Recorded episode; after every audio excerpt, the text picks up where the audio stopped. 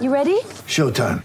On May 3rd, summer starts with The Fall Guy. Let's do it later. Let's drink a spicy margarita. Make some bad decisions. Yes. Audiences are falling in love with the most entertaining film of the year. Fall guy. Fall guy. Fall guy. That's what the poster said. See Ryan Gosling and Emily Blunt in the movie critics say exists to make you happy. Trying to make it out? Nope. Because I don't either. It's not what I'm into right now. What are you into? Talking. Yeah. The Fall Guy. Only in theaters May 3rd. Rated PG-13. Hey everybody, welcome back to Roosters on Olentangy River Road. This is the Letterman Lounge. This is Letterman Live, brought to you by Roosters. It's a fun, casual joint, and this is a fun, casual conversation. Jay Z is back. He's digging into Back. Arnold Palmer.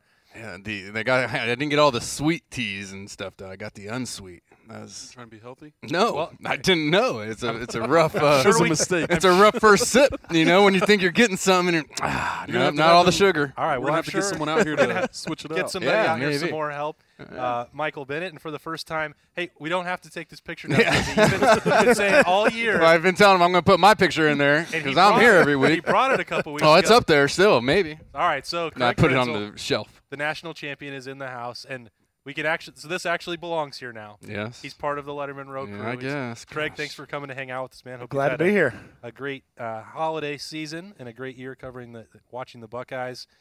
The Sugar Bowl is here. The college football playoff. I, hey, the two of us, we've sat here, we've talked about this. We didn't know if we'd get to this point. Jay Z, we've had to have conversations about the virus, Oh, everything. scheduling, and I, I can't even think about all the stuff that we were dealing with in July and August. We didn't. We got to this point. We're here. It's Ohio State Clemson. It's the game that we all wanted.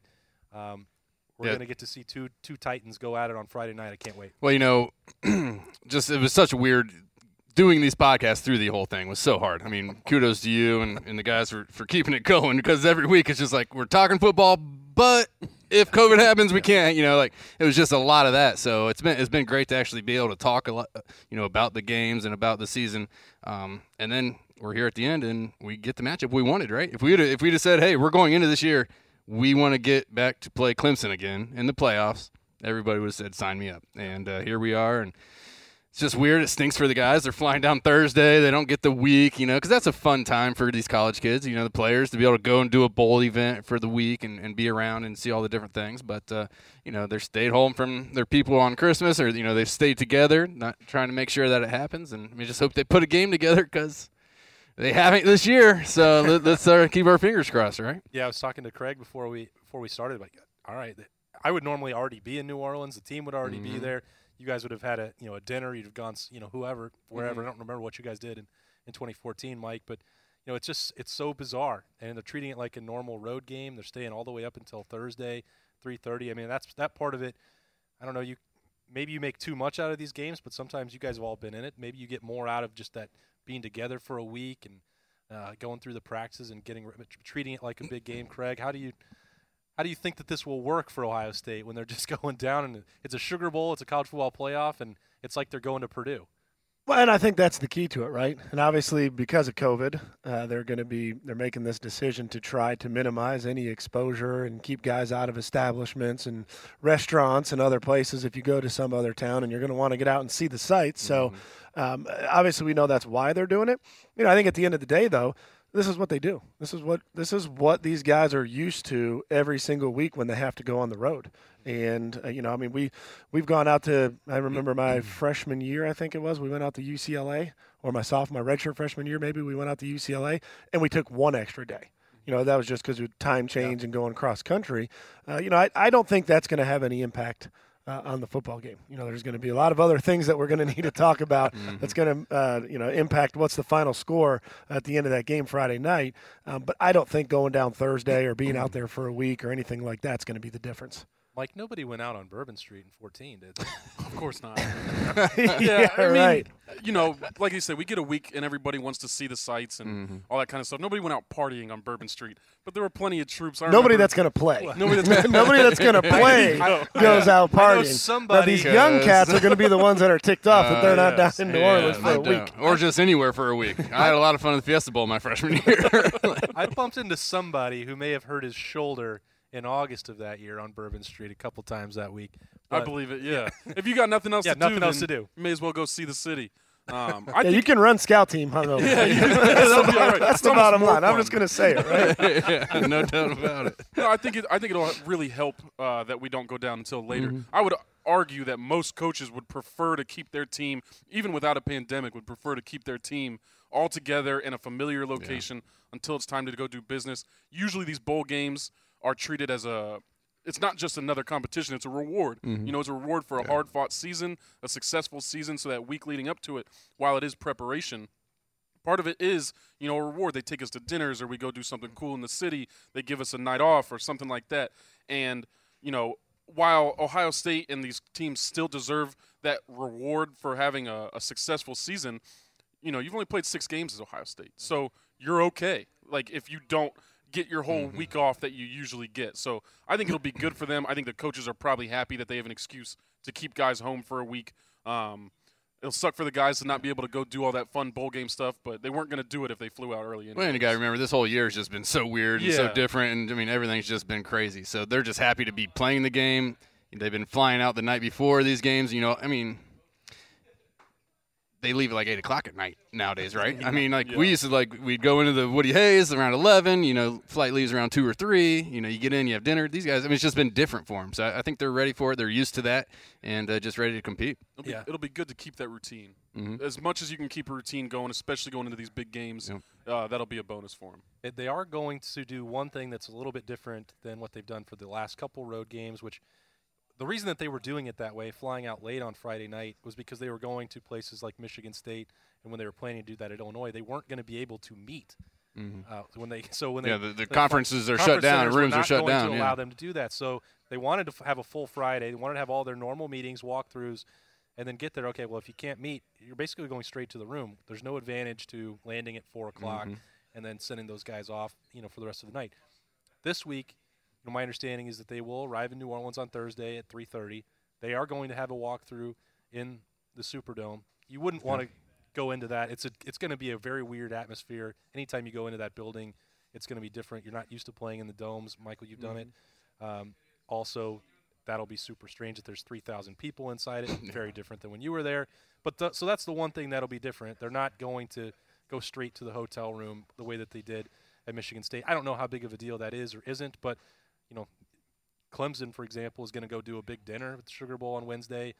Uh, I understand they're going to go to a movie theater, which is a strange choice when you're going to a bowl game and dealing with all these things. But you know, that's everybody's different with how they've handled it. If Clemson every part of the country is different in how they've kind of handled Exactly. it, right? Down south, they kind of are just moving along. I mean, Clemson's going to have less fans in the stands for this game than they than they did for the regular season, How right? weird is that? I mean, so at least Ohio State's saying we haven't had anybody, you know, except our parents in the Big Ten championship. So it's going to be maybe uh, something that benefits us a little bit more. All right, well, let's talk about those benefits or the advantages because a lot of them, I think you could make a case either way, um, especially about this. You know, Michael, you brought it up beforehand the six games. Dabo has brought this up a lot, almost every single day for the last two You weeks. don't say. Yeah, he's brought up a lot of things a lot of times, but this one, I mean, Ohio State's clearly not played their best game. They've rarely had a chance to get into any sort of rhythm. Looking at, you know, Indiana, Michigan State, Northwestern. They played three times in what seven weeks. Yeah. No football player wants that. No, no, I, you know, th- it has its advantages. It has its disadvantages. Like obviously, the stuff that Dabo's saying has some merit to it, but obvi- he's also Which not gonna about how you're gonna be fresh. These guys are gonna be fresh. Um, they're probably gonna be fresher than Clemson. I don't know how much. It's not like you know. I mean, they still played football. They still have been going through some practices. They're not going to be, you know, at their peak performance. But there also is that disadvantage of one, you've seen guys who needed those games to reach their potential. Trey Sermon, I mean, obviously he needed four or five games to figure out how to play in the Big Ten and how he wanted, you know, apparently, you know, get his knee back. And then on top of that, there is this like I don't know how to describe it that you're trying to get your players to peak at a specific time. And these players or these coaches and these strength coaches have specific ways and specific routines that they have where they're expecting their players to peak in week 9 or week 10 so that going into bowl season for these top tier programs they're they're humming. And on top of that you've got a shortened schedule when it comes to prepare for this bowl. So obviously, you know, Dabo's going to say what he's going to say, and yeah, the guys are going to be a little bit healthier, but there would be plenty of coaches that would argue that um, the less uh, banging you do, your body will break down in big games just because with football, you know, you got to get hit to know how to get hit. And so I think it is what it is. We got our advantages for it. We have our disadvantages. It's just whoever shows up. Greg, what I, I think I think the you know if you're talking about Dabo and all the things that he's saying, um, Uh, you know we've all seen every year in college football, you know all but two, three, maybe four teams in a given season has one of those games. Mm-hmm. Mm-hmm. You just one of those games, uh, you know the the Cleveland Browns, New York Jets yesterday. Yeah. One of those games that you walk away and you just shake your head as a player, as a coach, and, and, and us as fans now, you just shake your, se- your head and say, what the heck just happened? Mm-hmm. Right? And it happens every year. So to me, I think that's the number one point that, that Dabo makes that I kind of agree with is you, you, you remove some of those games off the schedule. And you saw a couple games this year where we didn't play well. And, you know, if that happens one more time against maybe a different team, who knows what that outcome looks like. So you, you kind of just remove that probability of that one game where you played bad and, and everything just went right for that for the other team, for your opponent, mm-hmm. and you get that one L. And now you get that one L and you're outside of the top four.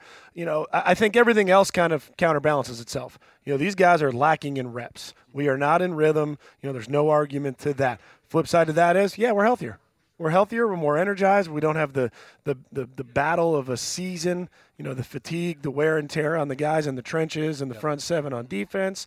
You know, I think all that offsets itself. It's just that one concept of we only played six games.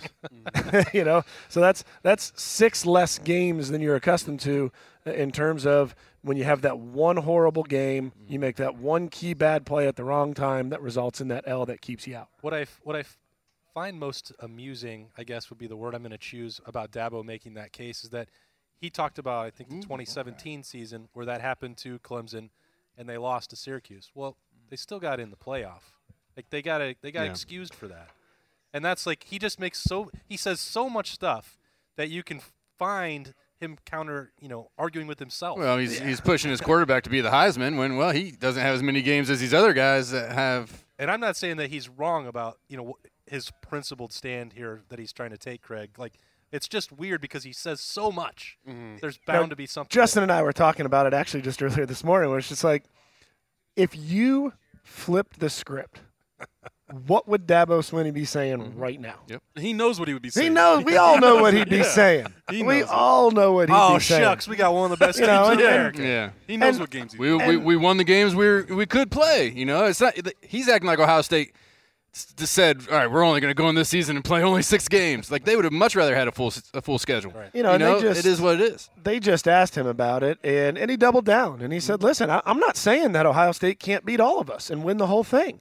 You know, so I, I- I don't mind what he's saying. Uh, you know, he, he makes valid points, but at the end of the day, um, you know, everybody needs to understand, including Dabo, it's not up to him.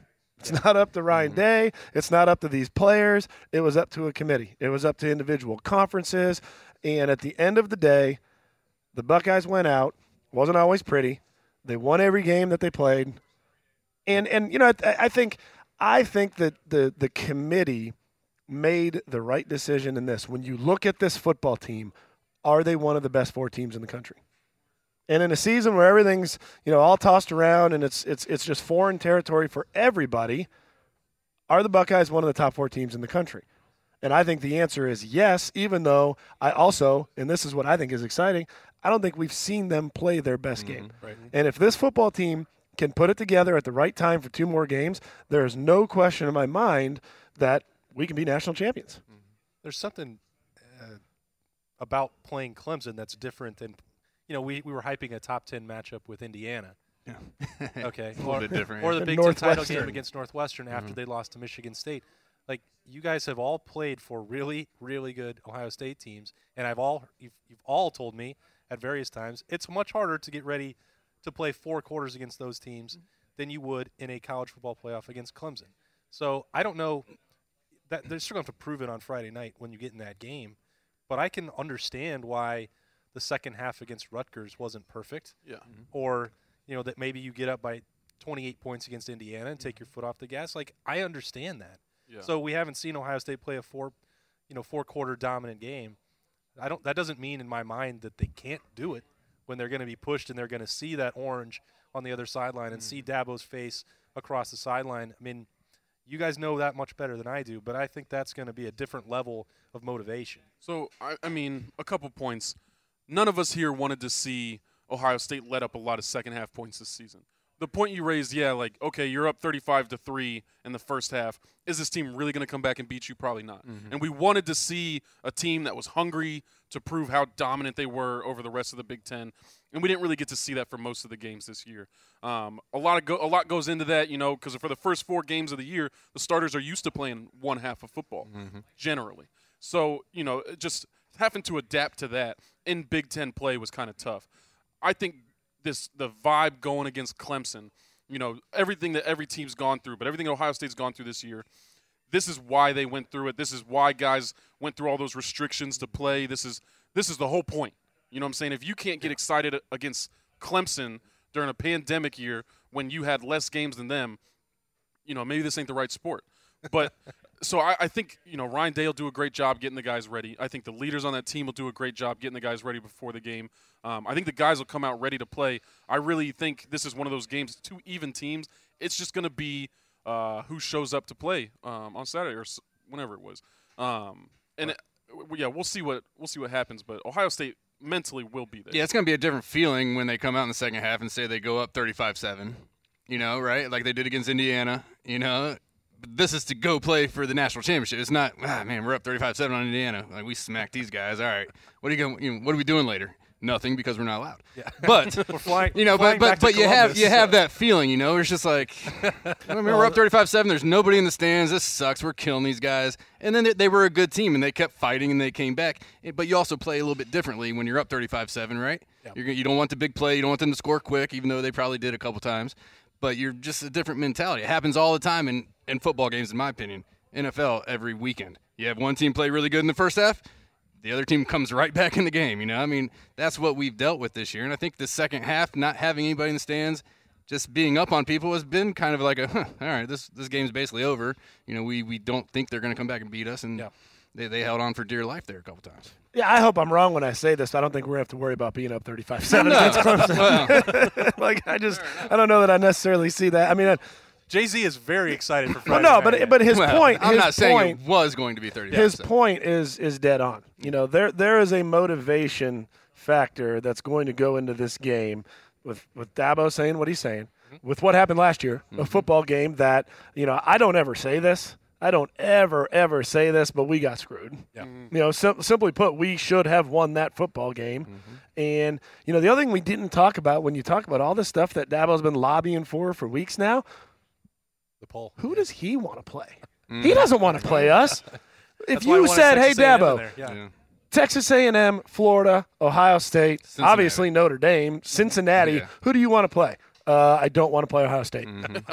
Yeah, you I just, don't want to play Ohio State. just remove one of those options and then pick the rest. I think you'd play any of the other teams. I don't Yeah. think there's any question. And that's Like, what it all started out as, and they just Yeah. had to double down because mm-hmm. he started. And his, lo- you know, fortunately for us, his lobbying didn't work. No. Yeah, his lobbying didn't work. Because nobody's listening to Dabo anymore because he flipped the zone too Well, much. but this is going to be a great opportunity for this football team to to show their maturity. Mm-hmm. It has been. I mean, it's been. You talk about only playing six games. You know, there's a, an immense challenge in that. You're prepping for a team, and then boom, Thursday you're not playing. I mean, the emotional, right? The, the the mental challenge of all right, who's next, and you don't even get to play. You don't even get to break down, come in on Sunday and watch film from that Saturday. And people don't realize, you know, the ups and downs of a season, how much you get better in those film sessions. Because the only way you get better is making mistakes, learning from them, visualizing, and, and moving forward. Yeah. We, we haven't had that opportunity this year. You know, so that there's going to be components to that that we're going to be lacking. You know, that's obviously on the negative side of only playing six games. And with that, you know, these guys have an opportunity to come out and show uh, how they can overcome that and how mature is this football team. How good are they? They, could, they have a chance to come out and say, Yeah, the talent is yeah, there. mhm. There's no question. You know, you look at those guys up front on offense. You look at our skilled position players. Th- th- we always have talent. that's that's not the problem at Ohio State, right? There's always that little something. Is it X's and O's? Is it coaching? Is it play calling? Is it catching a break at the right time? And then always, every single season, it's maturity. It's how do these guys prep? How do they focus? How can they deal when they get punched in the face? Because it's going to happen. There's no question about it. All right, they're uh, they're going to throw some punches of their own on Friday night. I'm sure about that. We have a lot more to talk about for Ohio State and Clemson. We're going to take a quick break right here at Roosters. We'll be back to keep breaking down the Buckeyes and Tigers. All right, taking a quick break, but really this is the main part of the show when Nicole Cox joins us, and uh, we couldn't have Letterman live without her, and we certainly couldn't do it uh, during the week of the college football playoff and, and the Sugar Bowl without bringing in Nicole. Uh, especially with the way that she predicted the way this whole season, all the games all throughout the season, the analysis. So Nicole's joining us. Uh, it's the holidays. Everybody's scattered around the country. She's popping in for her analysis and predictions and to let us know uh, what you can do to get ready for game day on Friday. Nicole, thanks for popping in as always for joining us on Letterman Live. Thanks for having me. I appreciate it. And yes, we are so excited for the game on Friday. And um, Roosters is open normal hours, which is great. Um, and so people can call in for carryout or you can dine in with us, whichever you prefer. So um, yeah. Got to be prepared for a big game. There's no better way to do it than with uh, Roosters. And if you you know need to load up and take it home to go, 8 p.m. kickoff. Got plenty of time to be in. I'm sure we'll have Yes. some of our game day posters to pick up as well one day early. Yes. So get get all that, get all your supplies for Ohio State and Clemson, which is a game that's going to come down to what, Nicole? What are you watching uh, on the field on Friday night? So I'm I'm super pumped for this game since we didn't have a game this past weekend. But um, I think it's really the more I thought about it, I think it's really going to depend on the defensive line. I think they're going to have to be ready to put pressure on Trevor Lawrence. I mean, he is he's a great quarterback. Obviously, Justin Fields is amazing as well, but um, they need to stop him from passing it through the middle um, because that will take some pressure off the defensive backs as well. But I think Haskell Garrett and Tommy Togiai are playing at all Amer- all American caliber, Yeah. and so I think if our team can just be together and you know put their best foot forward, I we I think it's going to be close. But I really feel good about this game. Yeah, we got Mike Bennett over here. He'll he'll be relieved to hear about those couple All American honors that Haskell Garrett has picked up the last couple weeks. He Uh, deserves them. Oh my gosh, Haskell Garrett absolutely deserves it. it. Watching it has been a lot of fun watching him this season, just grow and everything he's been through. I'm glad that he has received the acknowledgement of first team um, through some media outlets. He deserves it. And- incredible. I mean, we've talked about it throughout this year. Just the fact that he's alive is an achievement in itself. Oh, unfor- you know, absolutely. but the way he's played, even if you set that aside, just an incredible story for him. Uh, you touched on on Justin Fields as well, Nicole. I mean, that guy. We've seen this before. You know, a couple games. You you brought this up with me last week. The Indiana game, the Northwest Northwestern game. The way that teams have been blitzing that Ohio State offensive line, and maybe Harry Miller in particular at left guard.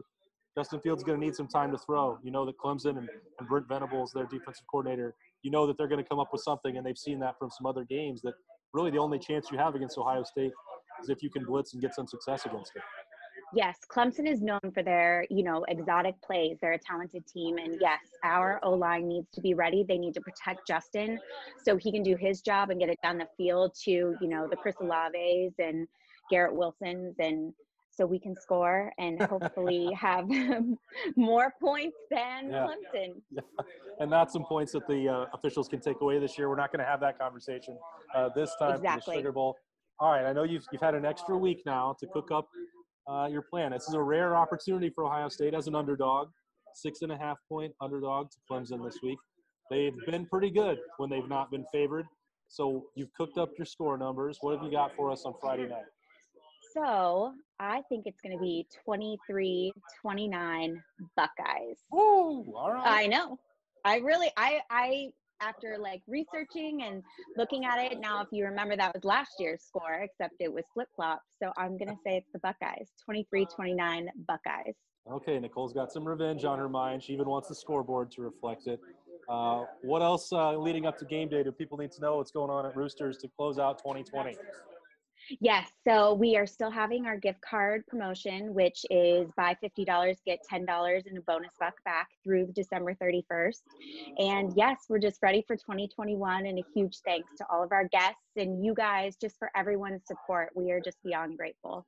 All right, hopefully we get through this. We'll uh, be down there in New Orleans for the rest of the week. The Letterman Row crew will be to cover the game, and then back here next Monday uh, maybe talking about a victory Yes. and the next game, a national championship. Talking about a victory, Austin. We will be talking about a victory. Well, you said it and you predicted it, so we know that it's good.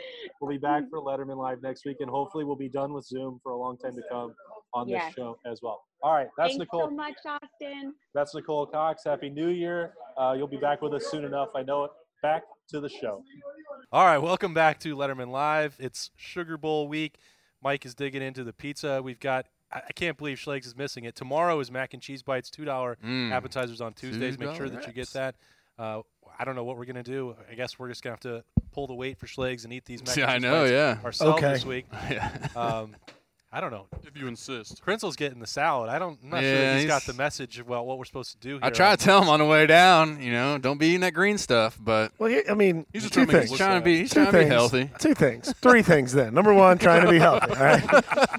Number two, I mean, look at this salad. It The is good bacon, salad, I'm not blue lie cheese. And if you've had the red rooster dressing, you know what I'm talking about. yeah. It's an amazing salad. And it, I mean, I've already had a mac and cheese bite, a mozzarella stick. I'm definitely going to dive into some of them boneless wings down there. Mm-hmm. Don't fool yourself. This is just just trying to fill the tank a little bit. I respect it. I, I just want to make sure you're taking care of business, Craig, because that's that's all the fun of this show. Yes. I, I, didn't, I didn't know if it was like what Bennett was doing early on when he came in and would order the Just salad and then just eat my potatoes. Yeah.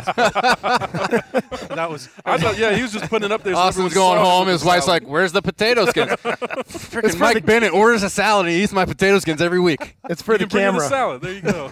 It's for the camera. When Yeah. you turn that camera off, Yeah. I'm going to be just shoving it all in my face. That's that's fair. Uh, we appreciate uh, Nicole Cox for stopping in uh, virtually this week to Yeah. give us, you know, her prediction for Ohio State. She's got the Buckeyes winning 29-23 on Friday night. We'll get to ours a little bit later on. Now we need to talk about how the Buckeyes might get to that point. And with two quarterbacks in the house, there's nowhere else to start than this matchup. We've seen it before. Trevor Lawrence and Justin Fields. These guys have gone head to head on the field. They've gone back to recruiting and elite 11s, and they are two of the best passers that you're ever going to find. And you're going to win a championship, you're going to need a quarterback to lead the way.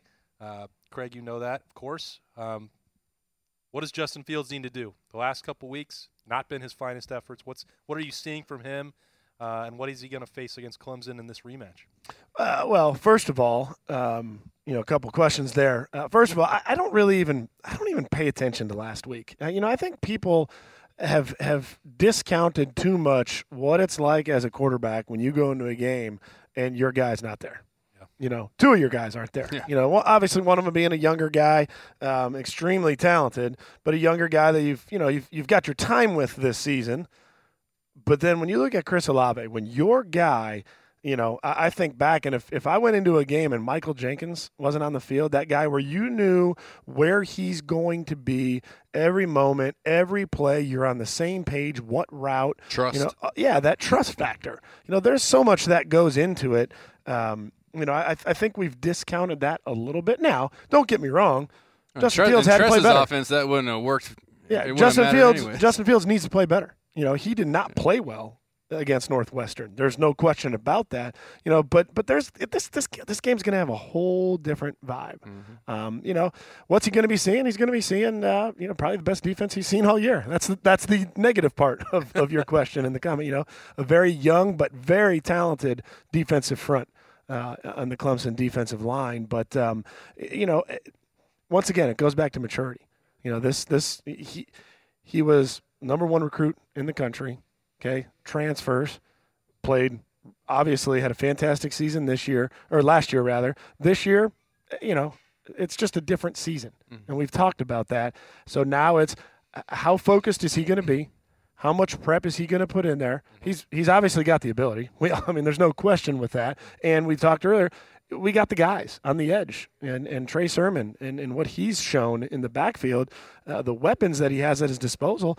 I think Justin Fields just needs to go out there, not press, and just go play his brand of football, which is obviously a really really good brand of football, and it's more than good enough to win this football game.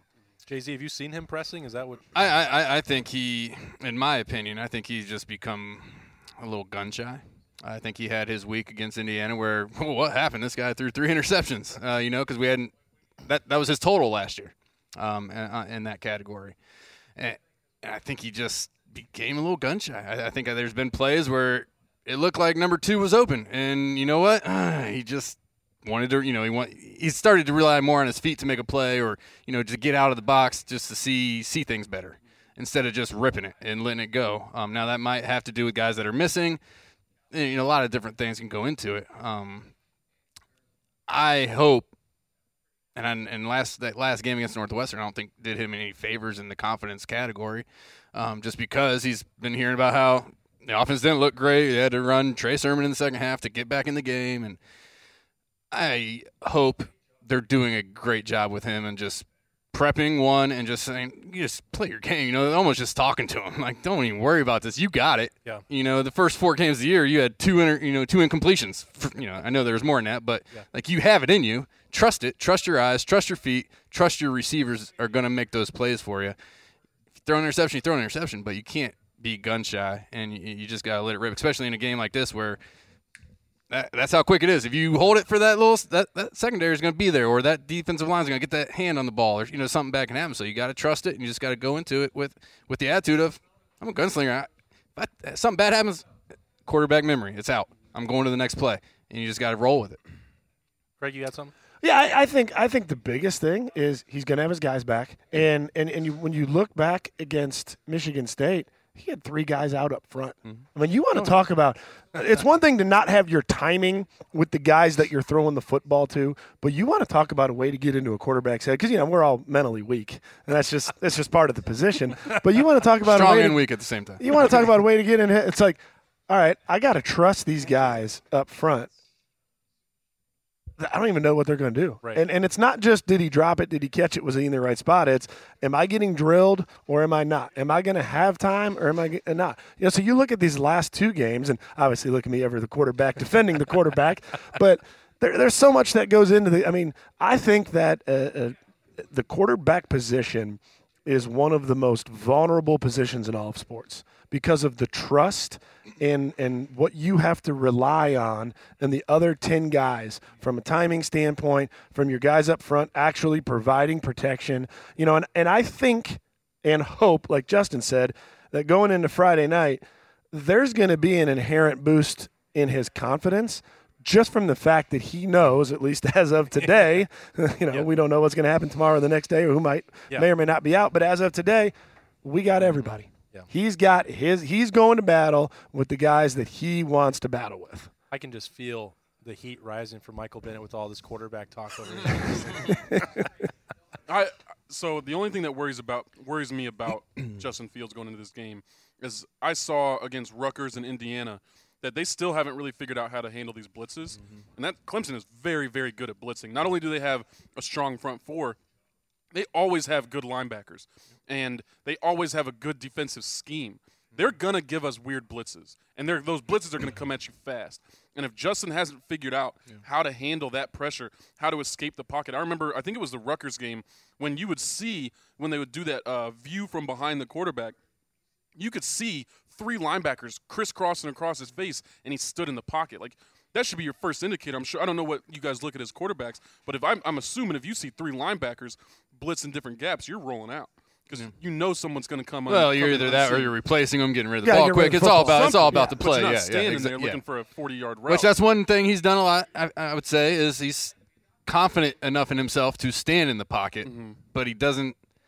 I don't know He if that, that internal blitzes. clock maybe isn't as as on as it needs to be. All right, man, I'm, man, I'm standing here for a little bit longer than I should be. I mean, it happens to all quarterbacks. Baker Mayfield did it yesterday at the end of the game. Like, what do you get rid of the ball? Like you're you're sitting there, sitting there, sitting there.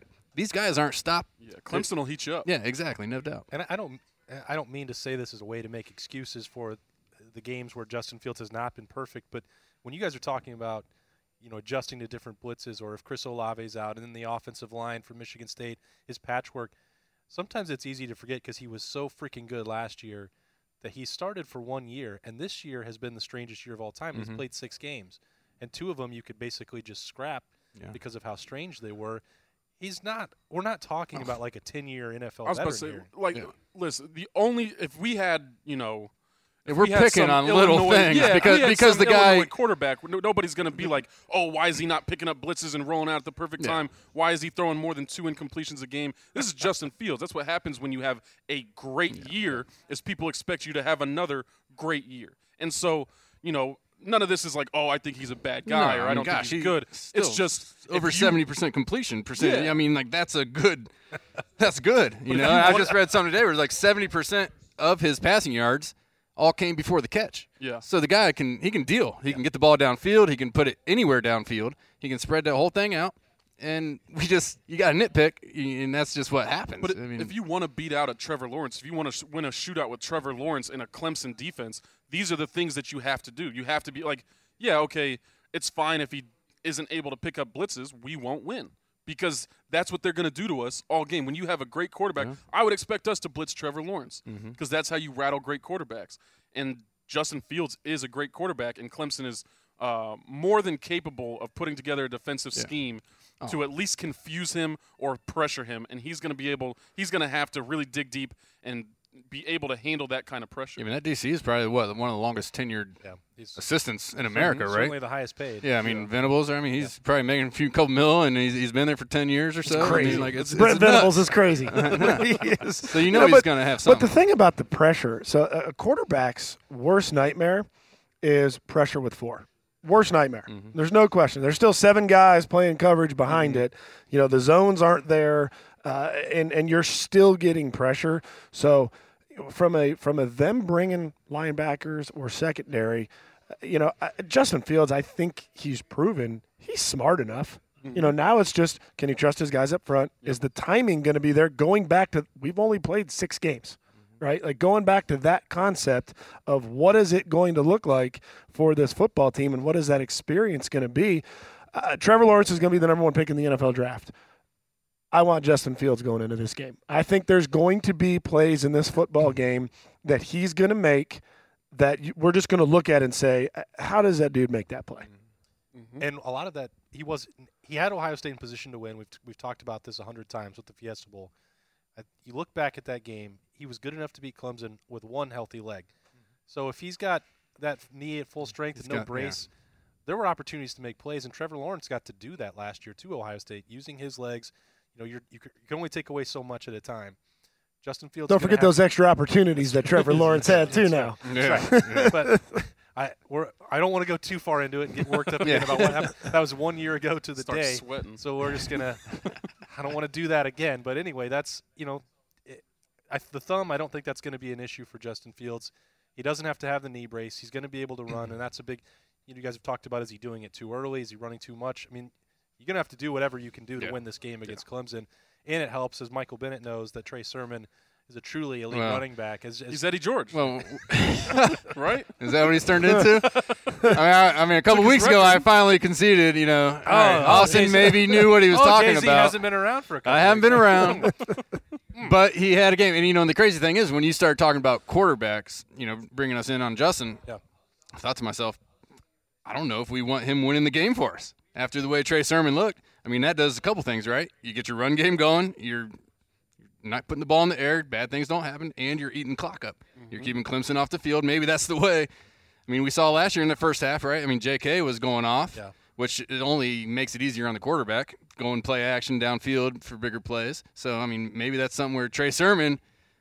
I mean, let's hope that he has Well, a game like he's had And look, and we what he's looked like. And when we were talking about Indiana, uh, I mean, they, they obviously had a ton of blitzes that they threw at him in that game, and he Mm-hmm. struggled. I felt like that was the first time you watched Justin Fields, and he felt the pressure that he had to win. Mm-hmm. And part of that is because what? You're dealing with an inconsistent Master Teague, and to that point, Trey Sermon was not running that way. We were asking, where's the rushing game? Like, Yeah. are they going to Yeah. be able to do what they need to do? I think this is different. Justin Fields should know in this game because what you just saw from Trey Sermon, what you saw from the offensive line when it was back together, and what you know you can get from Chris Olave and Garrett Wilson.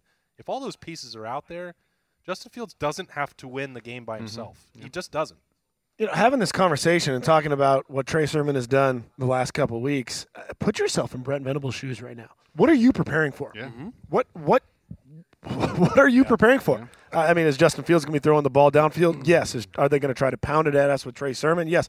Because what you know on the defensive side, what a lot of people don't realize, you know, there's there's pass blitzes and run blitzes, and you get caught in the wrong pressure. You know, everyone gets fearful. It's like, oh, they're going to bring the house, and Justin Fields has to get rid of the football. And there's going to be times when there's no question that is true.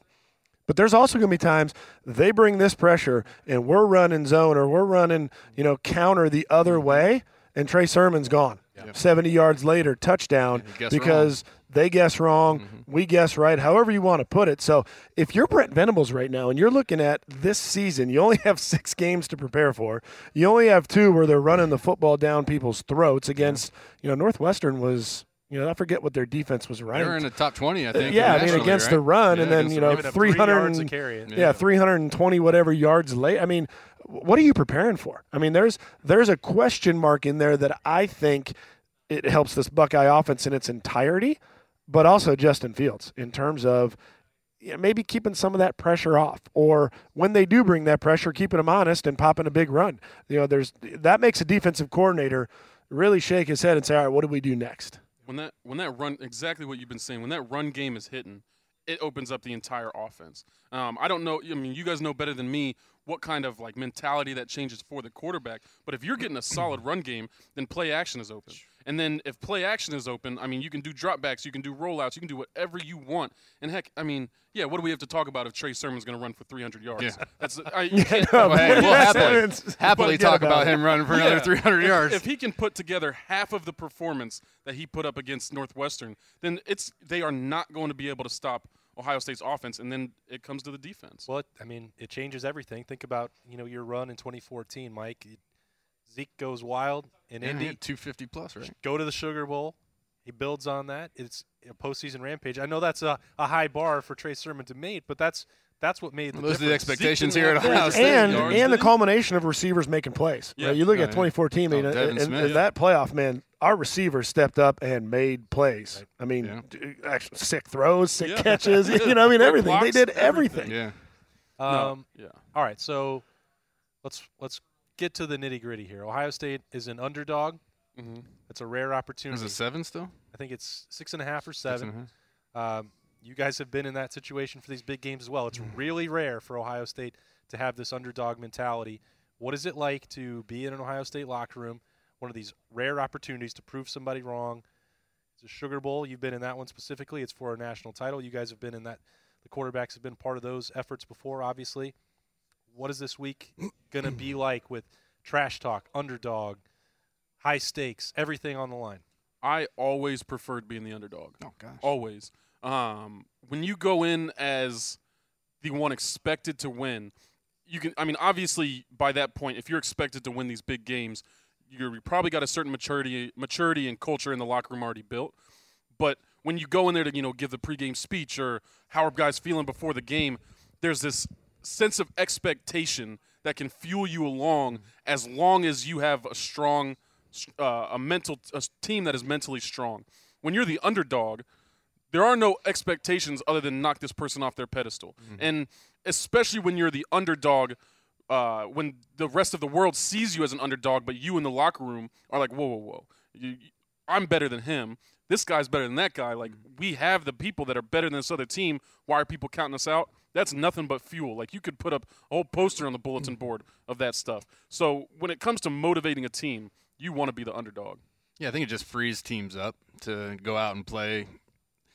I kind of think back to when we, I don't know if it was 15 when we lost to Michigan State, when we were supposed to have the best team ever, you know, and we lose. We were looking forward to Alabama. Yeah, well, and then, you know, it's just like the next week, man, that team looked amazing because I think that pressure just, you know, when that happens, mm-hmm. and I think the underdog stat, statue or status is, is kind of the same way. Like, they're going on the field. Hey, nobody expects us to win this game. We've only played, you know, you go through the list of things and the reasons why and what everybody's been talking about and say, all right, well, let's go see. You know, let's go see if those people were right or if we are right. You know, I mean, it's just much easier to rally your guys. I think now in a game like this, if you're needing to rally your guys, you got a whole set of problems. Right. But you know what? You understand what I'm saying. Ryan Day, you saw the clip in the video after the game. He's going to use all this stuff that Dabo said, that everybody else has said, and he's gonna, that team's going to come out firing. I, I, would, I wouldn't be surprised if we if we come out hitting hard and uh, you know take an early kind of control of the game. I don't even want to say lead, but Thanks for that look in there, Demario. Um, yeah, well, yeah. Jeez, what, are you doing? What are you doing? Golly, I couldn't believe it. But I love seeing Ryan that way. What? I mean, what fan? I mean, every Ohio State fan is like, hell yeah, that's my coach. you know, like I mean, it's amazing. But you don't put that out there, guy. Yeah.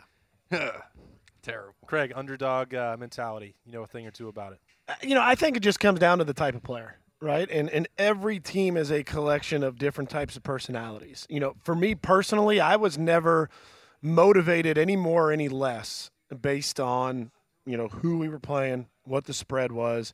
My my focus always changed, right? If we were playing Indiana, if we were playing somebody that we were supposed to just absolutely go out there and throttle, you know, my focus was always do what I'm supposed to do, get these young guys in as quick as possible. Mm-hmm. Right? That that was how I would grade myself, our offensive performance. You know, do we have 30 plus points in the first half, which was a very difficult thing to do back in the day, let me tell you, Wasn't as common as it is now. But- yeah.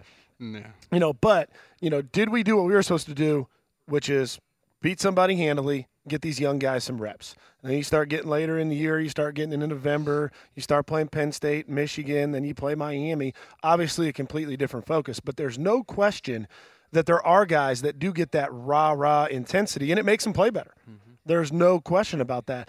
And uh, you know, when you look at this game on Friday, I think Justin just said it best if we got to talk about being motivated, if we got to talk about a level of intensity, if we got to talk about these guys having energy Friday night, we got a problem. Right. That's not going to be the case. I'm not a kind of guy that gets rah rah fired up, and I'm pissed off about what Dabo Swinney is saying right now. So, you know, if I was in that locker room, I would be mentally in my head. I'm not going to lie to you. I would be having to convince myself after we beat Clemson that I don't go to whoever's got the camera and say, "Suck it, Dabo." I'm not going to lie to you, and, and that, I'm a pretty reserved guy, but that would be, you know, and that, that's me. So, you know, intensity level, excitement. Um, you know, it's it's it's being smart and playing focused through that that I think is going to make the difference. You know, if they can do that, uh, I think you're going to see a great you football to game take Friday that night. excitement. And quarterbacks, we're you know we're usually more even keeled, but you get those defensive guys, they'll get riled up, right? I was a yeah, I mean, guy, uh, yeah, yeah. You, you get We're riled hunting. up. We're hunting. Yeah. The problem there is you get too riled up, right? I got to go make that play. When no, you need to play this. Mm-hmm. You know, you, you need to do your job, not be the the hero. Don't get right? lost in the yeah. sauce. Yeah, yeah, Yeah. right. So I mean, I, that might be something that you have to watch out for. But I know those defensive guys are going to be hooting and hollering. They're, they're going to be Yeah. pumped up, ready to rock, just based off of But they still got to play their assignment. yeah, and that's Yeah, what I I'm mean, saying. that's you got to do it focus. too. You Yeah, the still focus. gotta yeah, play- to what you were saying. Yeah, it's the focus of.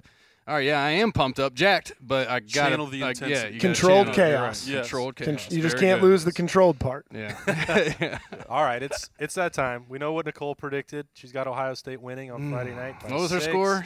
29-23. 29 23. Yeah, if, uh, you know, she She's picked- been good at it this she year. picked it. She picked it on purpose, of course. She's got her methods. Uh, she's got the Buckeyes winning. So who who needs to make uh, 29 is a tough one to make. Oh, That's she's, an she's interesting come close. number. She's had some. Yeah, she's That's had an some- interesting number. That's a tough some- one to make. She's had some different numbers this year, and they've come close. Yeah. A couple of them. Who is somebody that needs to make that uh, big impact for Ohio State against Clemson? And what is the score going to be in the Sugar Bowl? So Mike. can I pick two people? Oh yeah, Schleg's not. Oh here, yeah, so- don't worry about us. We Alright. won't pick anybody. I was about to say. I know I mean, one of them would gonna take the whole somebody else's. team. I think that I think a, a pretty obvious one is Trey Sermon. Yeah. He has to be able to do something. He has to look the way he looked the last two weeks. Okay, you know, 300 something yards is ridiculous. I don't know if you'll be able to do that against Clemson, but I want to see him running as Mm-hmm. hard as he did and finding those gaps and rolling off a block, running rolling hard, running hard, jumping over people at the end of tough runs. Like I mean, the kid was out of control. We need to see that from him, and Mm-hmm. uh, that'll if he comes in with that kind of same mentality, everything else will work itself out. And then the other person, I would say, I mean, take your pick, Haskell Garrett or Tommy Togiai. Someone's got to stop Etienne. Mm-hmm. That D line has to come to play, and the interior of that D line uh, is the is where the running game lives or dies. So I think both of those guys are capable of having. Or when it comes to Haskell Garrett and Tommy Togiai, I think both of those guys are capable of having a monster game for both of them, this is those games. This is the game where you need to show up. You know what I'm mm-hmm. saying? It's great that you had a good game against Penn State. Young man, you got to come out against Clemson. Mm-hmm. And so, on top of that, those guys will both have an opportunity to pressure Trevor Lawrence. I think this interior D line is going to be vital to our success. Yeah, I was gonna say. I, I think getting pressure on Lawrence in the pass game without having to bring the pressure would be even even bigger uh, of a of a plus for, Yeah. for those guys. Um, that's good. I, I, Oh, I yeah, gotta go for it. Score. I gotta Oh yeah, score. score. My bad. My Uh, 40. I'm going to say 45 Ohio State, and then I'll, I'll go to 39 Clemson. We got Maybe it. 42. I can't wait to watch We this football game. uh, Then. I think it's going to be a shootout. I really I, do. I, I think you, I'm going to be in the see, Superdome all night. I- 45. I, I, I think, think it's I think you see shootout. some in the 30s, 40s. I, Okay. I, I think that is going to be because I don't think Clemson's offense, e- although it's gotten better throughout the year, I think they're susceptible of giving up points, right? I mean, so Mm-hmm. I think we will score on them. I think it will be a high score game. I, uh, I mean, to pick a player, I mean, yeah, you could go Justin Fields and he's a play great, but I think it all starts in the trenches, like it always does. I think that offensive line getting back full strength, hopefully, if everybody's there. Yep.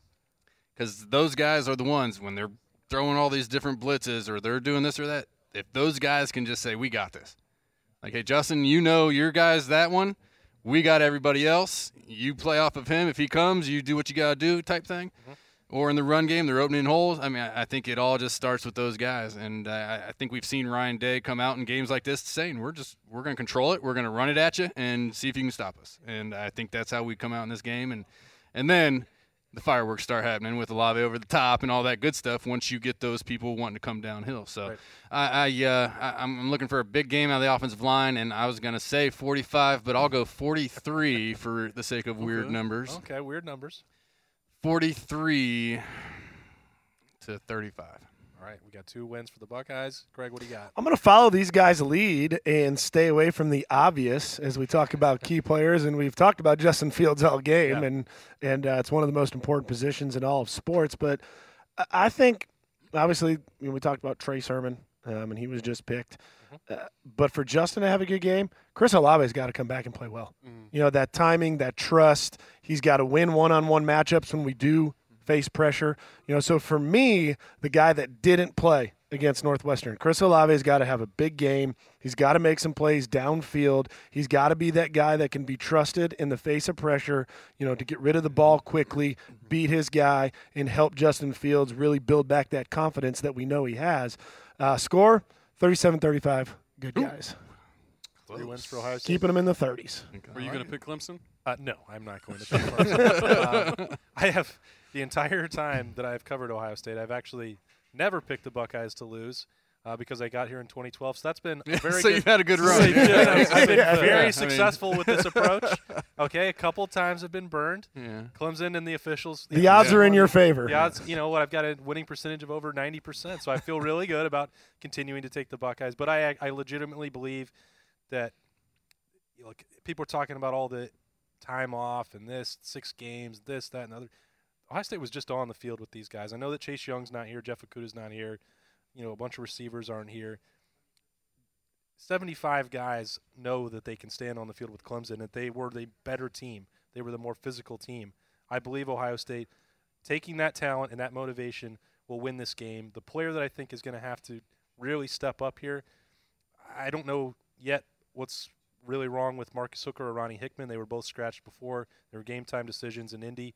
I don't know if they're back. Even if they are, Josh Proctor is still going to have to have a huge game. He was on the field in key situations against Trevor Lawrence last year and missed a couple tackles late in the game and on the mm-hmm. long touchdown run for Lawrence. I, I fully believe he's you know Proctor's another guy for me like the way I talk about Sermon. He can change the game. He's mm-hmm. going to have to. Somebody in the secondary is going to have to step up and make a big mm-hmm. play. He's the one I'm watching. Ohio State will win uh, 34-28 in this game. They are going on to the national title, and we'll talk about that one when it boy. We'll get there. Get ready for that one. But the Buckeyes are winning the Sugar Bowl, and we're going to be back here next Monday for Letterman Live to talk about it. Uh, hopefully, Nicole will be back to join us. But either way, we had uh, some great insight from Craig Krenzel, Justin Zwick, Michael Bennett for Letterman Live, brought to you by Roosters. We'll see you uh, for full coverage the rest of the week of the Sugar Bowl at LettermanRow.com. I'm just Austin Ward. Thanks for joining us. Go Bucks.